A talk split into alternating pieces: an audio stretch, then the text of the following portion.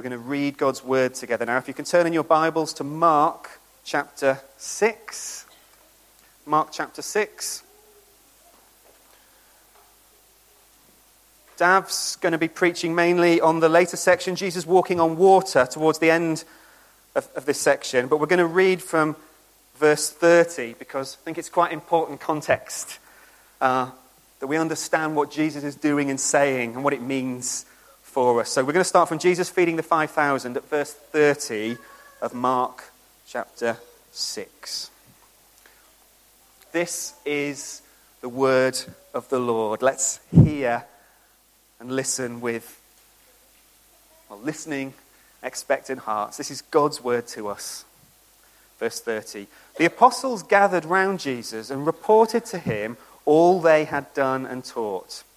Then, because so many people were coming and going, they did not even have a chance to eat, he said to them, Come with me by yourselves to a quiet place and get some rest. So they went away by themselves in a boat to a solitary place. But many who saw them leaving recognized them and ran on foot from all the towns and got there ahead of them. When Jesus landed and, and saw a large crowd, he had compassion on them because they were like sheep without a shepherd. So he began teaching them many things. By this time it was late, so his disciples came to him. This is a remote place, they said, and it's already very late. Send the people away so they can go to the surrounding countryside and villages and buy themselves something to eat. But he answered, Jesus answered, You give them something to eat. They said to him, That would take more than half a year's wages. Are we to go and spend that much on bread and give it to them to eat? How many loaves do you have? He asked. Go and see. When they found out, they said, Five and two fish. And Jesus told them to make all the people sit down in groups on the green grass. So they sat down in groups of hundreds and fifties, taking the five loaves and the two fish, and looking up to heaven, he gave thanks and broke the loaves. And he gave them to his disciples to distribute to the people. He also divided the two fish among them all. They all ate and were satisfied. And the disciples picked up twelve basketfuls of broken pieces of bread and fish.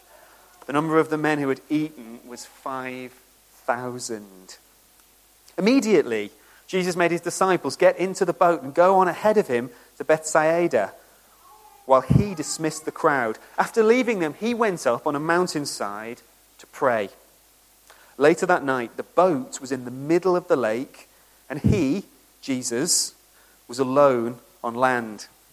He saw the disciples straining at the oars because the wind was against them. Suddenly, before dawn, he went out to them, walking on the lake. He was about to pass them, pass by them. But when they saw him walking on the lake, they thought he was a ghost. They cried out because they all saw him and were terrified. Immediately, he spoke to them and said, Take courage. It is I. Don't be afraid. Then he climbed into the boat with them, and the wind died down. They were completely amazed. For they had not understood about the loaves, their hearts were hardened. When they crossed over, they landed at Gennesaret and anchored there. As soon as they got out of the boat, people recognized Jesus. They ran throughout that whole region and carried those who were ill on mats to wherever they heard he was. And wherever he went, into villages, towns, or countryside, they placed those who were ill in the marketplaces. They begged him to let them touch even the edge of his cloak, and all who touched it were healed. We pray that God will bless the reading of his word.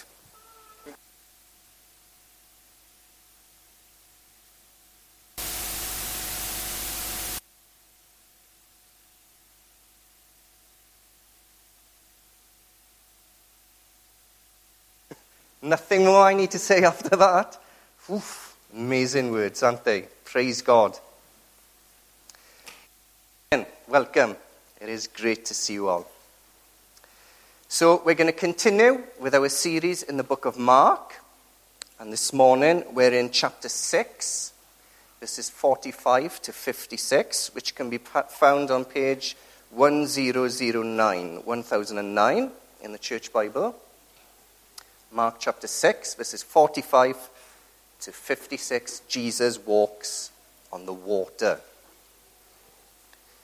Now, we had verses 30 to 44 read this morning. Jesus feeds the 5,000, as Austin said, to put Jesus walks on the water into context. But I also think that the main theme for Jesus feeding the 5,000 and the main themes for Jesus walking on the water is the same. So when Jesus fed the 5,000, we see his sort of care and his power and when Jesus walks on the water, we also see his care and his power. So that's the main theme, I think. Jesus' is care and Jesus' is power. Now, in verse 30, the apostles must have been sort of physically and emotionally exhausted after all the preaching and the teaching they did, after all the healing they did. They must have seen the lives of men, women, and children being dramatically transformed right before their eyes. And that must have taken it out on them. Could you imagine the exhaustion they must have felt physical exhaustion and emotional exhaustion from preaching and teaching and seen lives being transformed right before their very eyes? So the apostles had been constantly sort of giving out. And then in verse 31, the people just wanted more and more. And Jesus spots this. What do we read in Mark chapter 6, verse 31? An amazing example of Jesus' care. Then, because so many people were coming and going that they did not even have a chance to eat, he said to them, Come with me by yourselves to a quiet place and get some rest. We see Jesus' care there for his apostles, isn't it? Come on, come with me to a quiet place to get some rest. And then what happened next? What do we read in verses 32 and 33? So they went away by themselves in a boat to a solitary place. But many who saw them leaving recognized them and ran on foot from all the towns and got there ahead of them. So, what did Jesus do then when he saw the many? What did Jesus do when he saw the many? Did he lose his rag with them? Did he say, Oh, can't you leave us alone? Can we have any peace anywhere? No, what did Jesus do? What do we read in Mark 6 34? When Jesus landed and saw a large crowd, he had compassion on them. So Jesus not only cares for his apostles, he cares for the crowd as well, the large crowd, because they were like sheep without a shepherd. So he began teaching them many things. And when it got late, when the people got hungry, what did Jesus do? Did he tell the people to go away and fend for themselves? No, again, Jesus had compassion on the large crowd. Must have been about 15,000 people, isn't it? 5,000 men, if you add the women and the children, at least 15,000 people. Jesus had compassion on them. He didn't say, Go on, clear off now. Go and buy your own food. Go and find food yourself. No, I'm going to physically feed these people. I've spiritually fed them with my teaching, and I'm going to physically feed them as well. And Jesus cares for them by miraculously feeding them with bread, doesn't he? And some fish. So as we come to verse 45 of Mark chapter 6, how do you think the apostles must have been feeling by this point? I think they were probably tired again now. Don't you think so? Because they'd listened to Jesus teach many things. They had to split up 15,000 people into groups of hundreds and fifties. And then they had to feed these 15,000 people. They had to carry these baskets of like tuna sandwiches round to these 15,000 people. And then after they ate, they had to collect all the baskets in, didn't they? So you can almost imagine them coming up to Jesus. Oh, Jesus, we've got 12 baskets left over. They must have been on their knees, isn't it? And I love what Jesus does. He cares for his apostles. Immediately, isn't it? Jesus could see them flagging. Immediately, Jesus made his disciples get into a boat and go on ahead of him to Bethsaida while he dismissed the crowd. It's an amazing picture, isn't it? When we see someone sort of struggling and suffering, what should we do? I remember last Sunday night when we were setting up for Jolly Tots, um, Lottie was carrying this huge box, wasn't she? Sort of waddling like this with this huge box. And then her husband, a great gentleman, he said, Oh my goodness, Lottie, let me take that, doesn't it? He sort of took it off, isn't it? And maybe all the other men just walked past or something. but that's almost like what Jesus does here with the apostles, isn't it? Come on, you have a sit down now. Get into the boat and you just go. Let me sort out all this mess. I'll clear up here, isn't it? It's a great image what Jesus does there. He cares for his apostles because he loves these men, doesn't he? And my friends, Jesus sees you when you're struggling. Sometimes when we're struggling, we're thinking, oh, no one cares. People are just taking advantage of me. No one cares. Oh, no, Jesus does. And he says, hey, hey, whatever you're stressed about, give it to me. Give it to me. My yoke is easy, my burden is light. Whatever it is, hand it all over to me. I'll carry that. I'm strong enough. I'll deal with that. You go and get some rest you take a seat, isn't it? But Jesus must have been tired too. Jesus is God. Jesus is 100% God. But he was also 100% man, wasn't he? Jesus is the God man. So he must have been shattered by now too. He'd been preaching and teaching, he'd been performing miracles. So, what does Jesus do? What does Jesus do when he's tired? Well, he practices what he preaches, doesn't he? What does he do in verse 46? After leaving them, he went up on a mountainside to pray. Do you remember when the apostles were exhausted? What did Jesus tell them to do? Come with me to a quiet place, isn't it? And that's such a lesson for us. When we're exhausted, physically exhausted, maybe spiritually, emotionally exhausted, mentally exhausted, what should we do? Go to a quiet place with Jesus and he'll give us rest. And when Jesus was physically exhausted, maybe spiritually and emotionally as well, what does he do? He has a quiet time with his Father in heaven, up on a mountain. Not a lot of mountains around here, is there? Maybe you don't literally need to go to a mountain, but it can just be, isn't it? Just go for a little drive in the cars now. Just pull up somewhere where it's quiet, sit on a bench or something, isn't it? Quiet time with the Father in heaven. And then in verses 47 and the second part of verse 48, we see Jesus caring again for his apostles. He just keeps giving out, doesn't he, Jesus? He keeps seeing people struggling or suffering, and he keeps caring, keeps showing compassion. What do we read there? Mark chapter 6, verse 47, through to the second half of verse 48. Later that night, the boat was in the middle of the lake.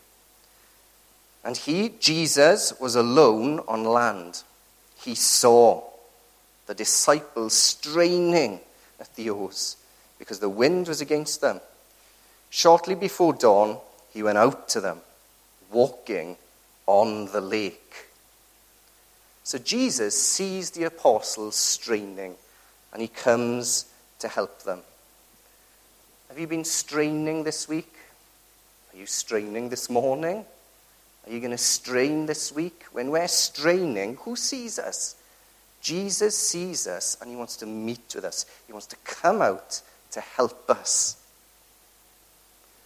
Now, when we looked at Jesus calming the storm, in Mark chapter 4. Do you remember that? Jesus calming the storm in Mark chapter 4. We thought about the sort of raging waters representing sort of sin, didn't we? Is it the prophet Isaiah who says, The wicked are like the restless sea? Isn't it? It's a great image to describe someone who's sort of restless in their sin and wickedness. Like the sea, isn't it? It's sort of chaotic. No order, no peace, isn't it? There's no rest for the wicked, no peace for the wicked. So the raging waters is almost like a picture of sort of sin and wickedness. And then the deep water, do you remember the word for deep water? It's abyss, isn't it? And then the deep water is a picture of hell. But Jesus had authority over the wind and the waves, didn't he? Jesus just had to speak the word, and the wind and the waves died down. So that's a picture of Jesus having power and authority over all sin, all evil, hell, and death. Jesus has authority over sin, evil, hell, and death. And here in Mark chapter 6, what is Jesus doing? He's walking on the abyss as if it's solid ground. He's walking over the abyss. He dominates the abyss, the deep waters that represent sin, hell, and evil. And Jesus has trampled over sin, hell, death, and the devil. He has power over it. He's walked over it, so to speak. How? By defeating all sin, death, evil, and hell on the cross, and by rising victoriously from the dead. By Jesus' death and resurrection, sin, death, and hell is defeated. Is that good news? I think so. But what about the last part then of verse 48? Mark chapter 6, verse 48. What do we read there? He was about to pass them by. That's a strange sort of verse, isn't it? And lots of people have struggled with this. The commentators go to town on this, isn't it? Have you ever read that and said, What on earth is that about? He was about to pass them by. I don't know about you, but I find that a bit confusing. So Jesus sees his apostles straining at the oars. They're probably going to die in this storm, isn't it? And then Jesus goes out to meet them. He walks on the water. And then he's like, just walks by, isn't it? Is, is that what's happening here? What's that about? Why on earth was Jesus about to pass them by? Well, one explanation I've read is that Jesus was simply passing by the apostles in the middle of the boat, and he was going to go to the front of the boat, sort of grab hold of it, and pull it to the land. What do you think about that? It's, I don't know about you, but I find that quite a boring explanation, don't you? It's very practical. Maybe that was the reason. But I think it's a bit practical and pragmatic. Or he didn't sort of pass them by completely. He just passed them by in the middle of the boat, grabbed the front, and then dragged it onto the land. That's what he wanted to do. I don't know. I love this phrase Jesus was passing by. Jesus passing by. Some great sermons have been preached on that phrase, Jesus passing by. Spurgeon has preached a few tremendous sermons on that. And they're so, oh, so emotional, so powerful. I think the most uh, famous passage of Scripture where it says Jesus passing by is Luke chapter 18, isn't it? Do you think so? Luke 18? Should we have a look at that? Luke 18, verses 35 to 43.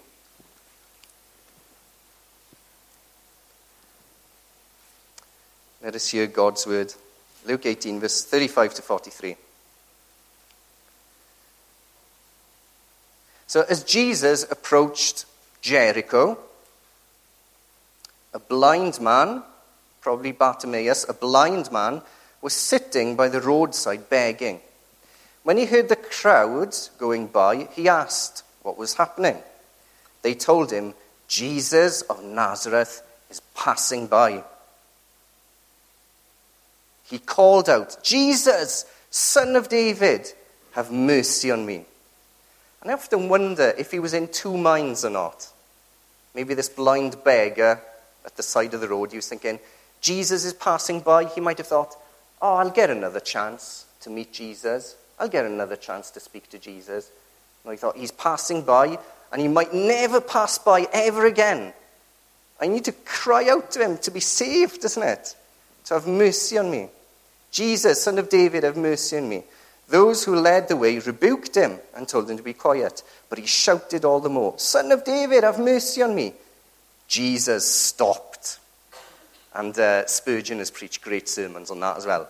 When Jesus hears our cries for mercy, he stops, doesn't it? You want to grab Jesus' attention? Cry out to him, Jesus, have pity on me. Jesus, help. Whenever we do that, he's like, he hears it straight away, isn't it? Just like a cat hearing the kitten's tiniest little meow, isn't it? Have you ever been in sort of a room where uh, a cat has heard the meow of a kitten in another room and they just dash, don't they? They just shoot off, isn't it? It's like Jesus, he, when he hears us sort of saying, Help, I need to have pity on me, I'm, I'm struggling here. He's, like, oh, he's there straight away, isn't he? We grab his attention. Jesus stopped and ordered the man to be brought to him. When he came near, Jesus asked him, What do you want me to do for you? Lord, I want to see, he replied. Jesus said to him, Receive your sight. Your faith has healed you. Immediately he received his sight and followed Jesus, praising God. And all the people saw it. They also praised God. So Jesus was passing by. Could you imagine if this blind man would have allowed Jesus to pass by? Oh, I'll try and catch up with him another day. He's bound to pass by here another time. No, he took the opportunity. And some songs have also been written, haven't about Jesus passing by. I think the most famous sort of one is a chorus, is it? Reach out and touch the Lord. Have you heard that one? Uh, listen to the first verse of Reach Out and Touch the Lord. On one dark and stormy night on the Sea of Galilee, the disciples were so fearful from the raging of the sea, when along the rushing waters, in the blackness of the night, came the blessed Lord of glory, he made attempt to pass them by. And then listen to the refrain Reach out and touch the Lord as he goes by. You'll find he's not too busy to hear your heart's cry. He's passing by this moment. Your needs he will supply. Reach out and touch the Lord as he goes by. Isn't that so powerful? I love that chorus. Reach out and touch the Lord as he passes by. And you know, this is a fact. This isn't just my feelings or a guess. Jesus is passing by this morning by his Spirit. How do I know that? Because the Bible says he walks among his church. That's a thought, isn't it? This morning, Jesus is passing by. Wow. What are we going to do about it? I'll, I'll speak to him another time. I'll grab his attention another time. No, he's passing by this moment. Maybe this will be the last time Jesus will ever pass us by. Isn't it? Maybe this is the last time we'll be gathered with God's people in Jesus' church. Where even two or three of his people are gathered. There he is in the middle. Jesus is passing by this moment. Don't let Jesus pass by while crying out to him to have mercy on you. We all need mercy especially if you're not saved, if you don't know Jesus as your Lord and Savior. Maybe this will be the last chance you'll have to cry out to Jesus as he passes by. We might never get this opportunity again. But then look at verses uh, 49 and the first part of verse 50. What do we read there? Mark chapter 6, verse 49. But when they saw him walking on the lake, they thought he was a ghost. They cried out because they all saw him and were terrified. They thought he was a ghost. Now, I don't know about you, but some people will believe anything, won't they? Apart from belief in God. They'll believe in aliens, they'll believe in all sorts of things, won't they? They'll believe in elephant gods and like three million different gods, monkey gods. They'll believe in anything apart from the one true living God, the God of the Bible, won't they? Seriously, does that help you sleep at night? Believing in aliens? does it really? Or does it really help you sleep at night thinking that you're going to be reincarnated as a cow or something? I don't know about you, but that, that doesn't bring me comfort and joy to think one day I'm going to come back as a cow. It doesn't really fill me with joy, does it? People believe all sorts of things apart from the truth, isn't it? They thought he was a ghost. Because it should have been obvious to the apostles that it was God walking on the water. They must have known Job, the book of Job. These men were Jews, they'd been brought up as Jews. They'd have known the Hebrew scriptures, wouldn't they? They should have sort of cast their minds back to Job chapter 9, verse 8, shouldn't they? What do we read there? Job chapter 9, verse 8. He alone, this is speaking about the Lord, speaking about God, he alone stretches out the heavens and treads on the waves of the sea. Isn't that quite something? It's only God who can walk on water. So they all should have said, God has come to meet us. But they didn't believe it was God. They believed it was a ghost instead. So, did Jesus sort of rebuke them? Did he say, You wicked apostles, why, why don't you believe that I am God? Why do you believe that it was the ghost walking on the water? Is that what Jesus does? No, Jesus is immensely patient, isn't he?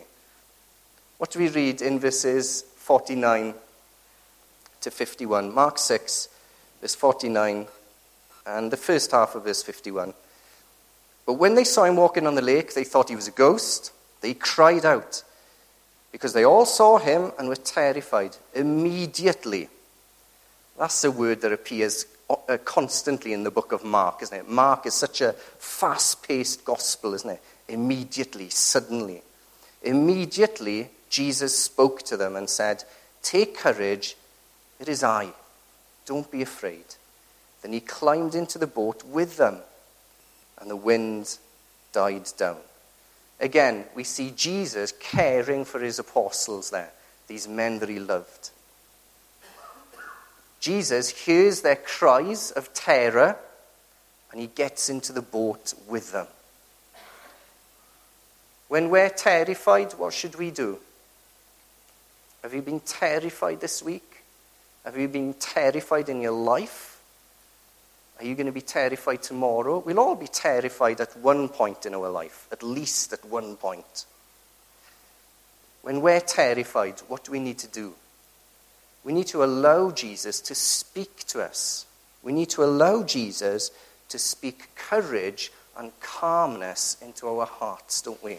Into our souls. And the passage continues. What do we read in um, the second half of verse 51 and verse 52? So they, that's the apostles, the apostles were completely amazed, for they had not understood about the loaves. Their hearts were hardened. So now it's become obvious to the apostles okay, this figure that we saw walking on the water, we should have known it was God, but we thought it was a ghost. So, this figure that was walking on the water is Jesus. And they must have thought, well, it's only God who can walk on water. So, how can Jesus walk on water? They just hadn't connected the two, had they? Why? Because their hearts were hardened. But what's this about? They were completely amazed, for they had not understood about the loaves. Well, the apostles should have known by now that Jesus is God. The fact that Jesus miraculously fed a large crowd of people with bread in a remote place, they should have been thinking, hang on, who else feeds a large crowd of people with bread in a miraculous way in a remote place? It is God, isn't it? They should have been thinking about the Exodus straight away, shouldn't they? So their hearts were hardened. They didn't understand that it had to be God who miraculously feeds people with bread. And they hadn't understood that it is only God who can walk on water. Because even children know that, don't they? If you ask the children in Sunday school, who can feed a large crowd with bread in a miraculous way in a remote place? They'll all say, Oh, yeah, the story about Moses. It's, it's God, isn't it? Even the smallest child would know it's only God who can do that. So the apostles should have been like, ah, so Jesus is God. He is the Messiah. He is God who's become man, who feeds people with bread, who walks on the water, who calms the storms. So the apostles should have believed by now that Jesus is God but their hearts were hardened. And here's a question for us this morning Do you believe that Jesus is God? Or do you think that he's just a good teacher, maybe a religious leader, or maybe just someone who is kind of favored by God? Do you believe that Jesus is God?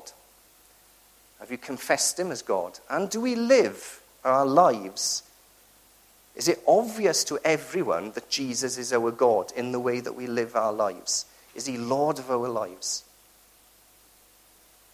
Let's close with verses 53 to 56. When they'd crossed over, they landed at Gennesaret and anchored there.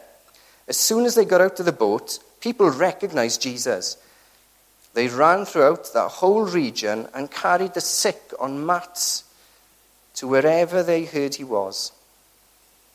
And wherever he went, into villages, towns, or countryside, they placed the sick in the marketplaces. They begged him to let them touch even the edge of his cloak, and all who touched it were healed. Again, we see Jesus' care and compassion here in the way that he heals the sick. But we also see Jesus' power here.